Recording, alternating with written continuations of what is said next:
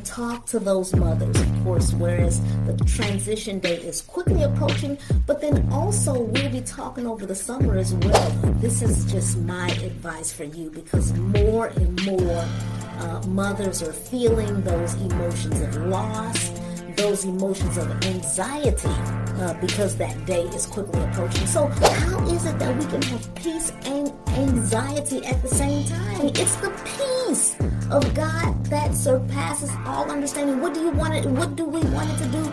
We want it to guard our hearts and our minds. When that transition day arrives, that guess what? We can have that peace that surpasses all understanding. Make up in their mind.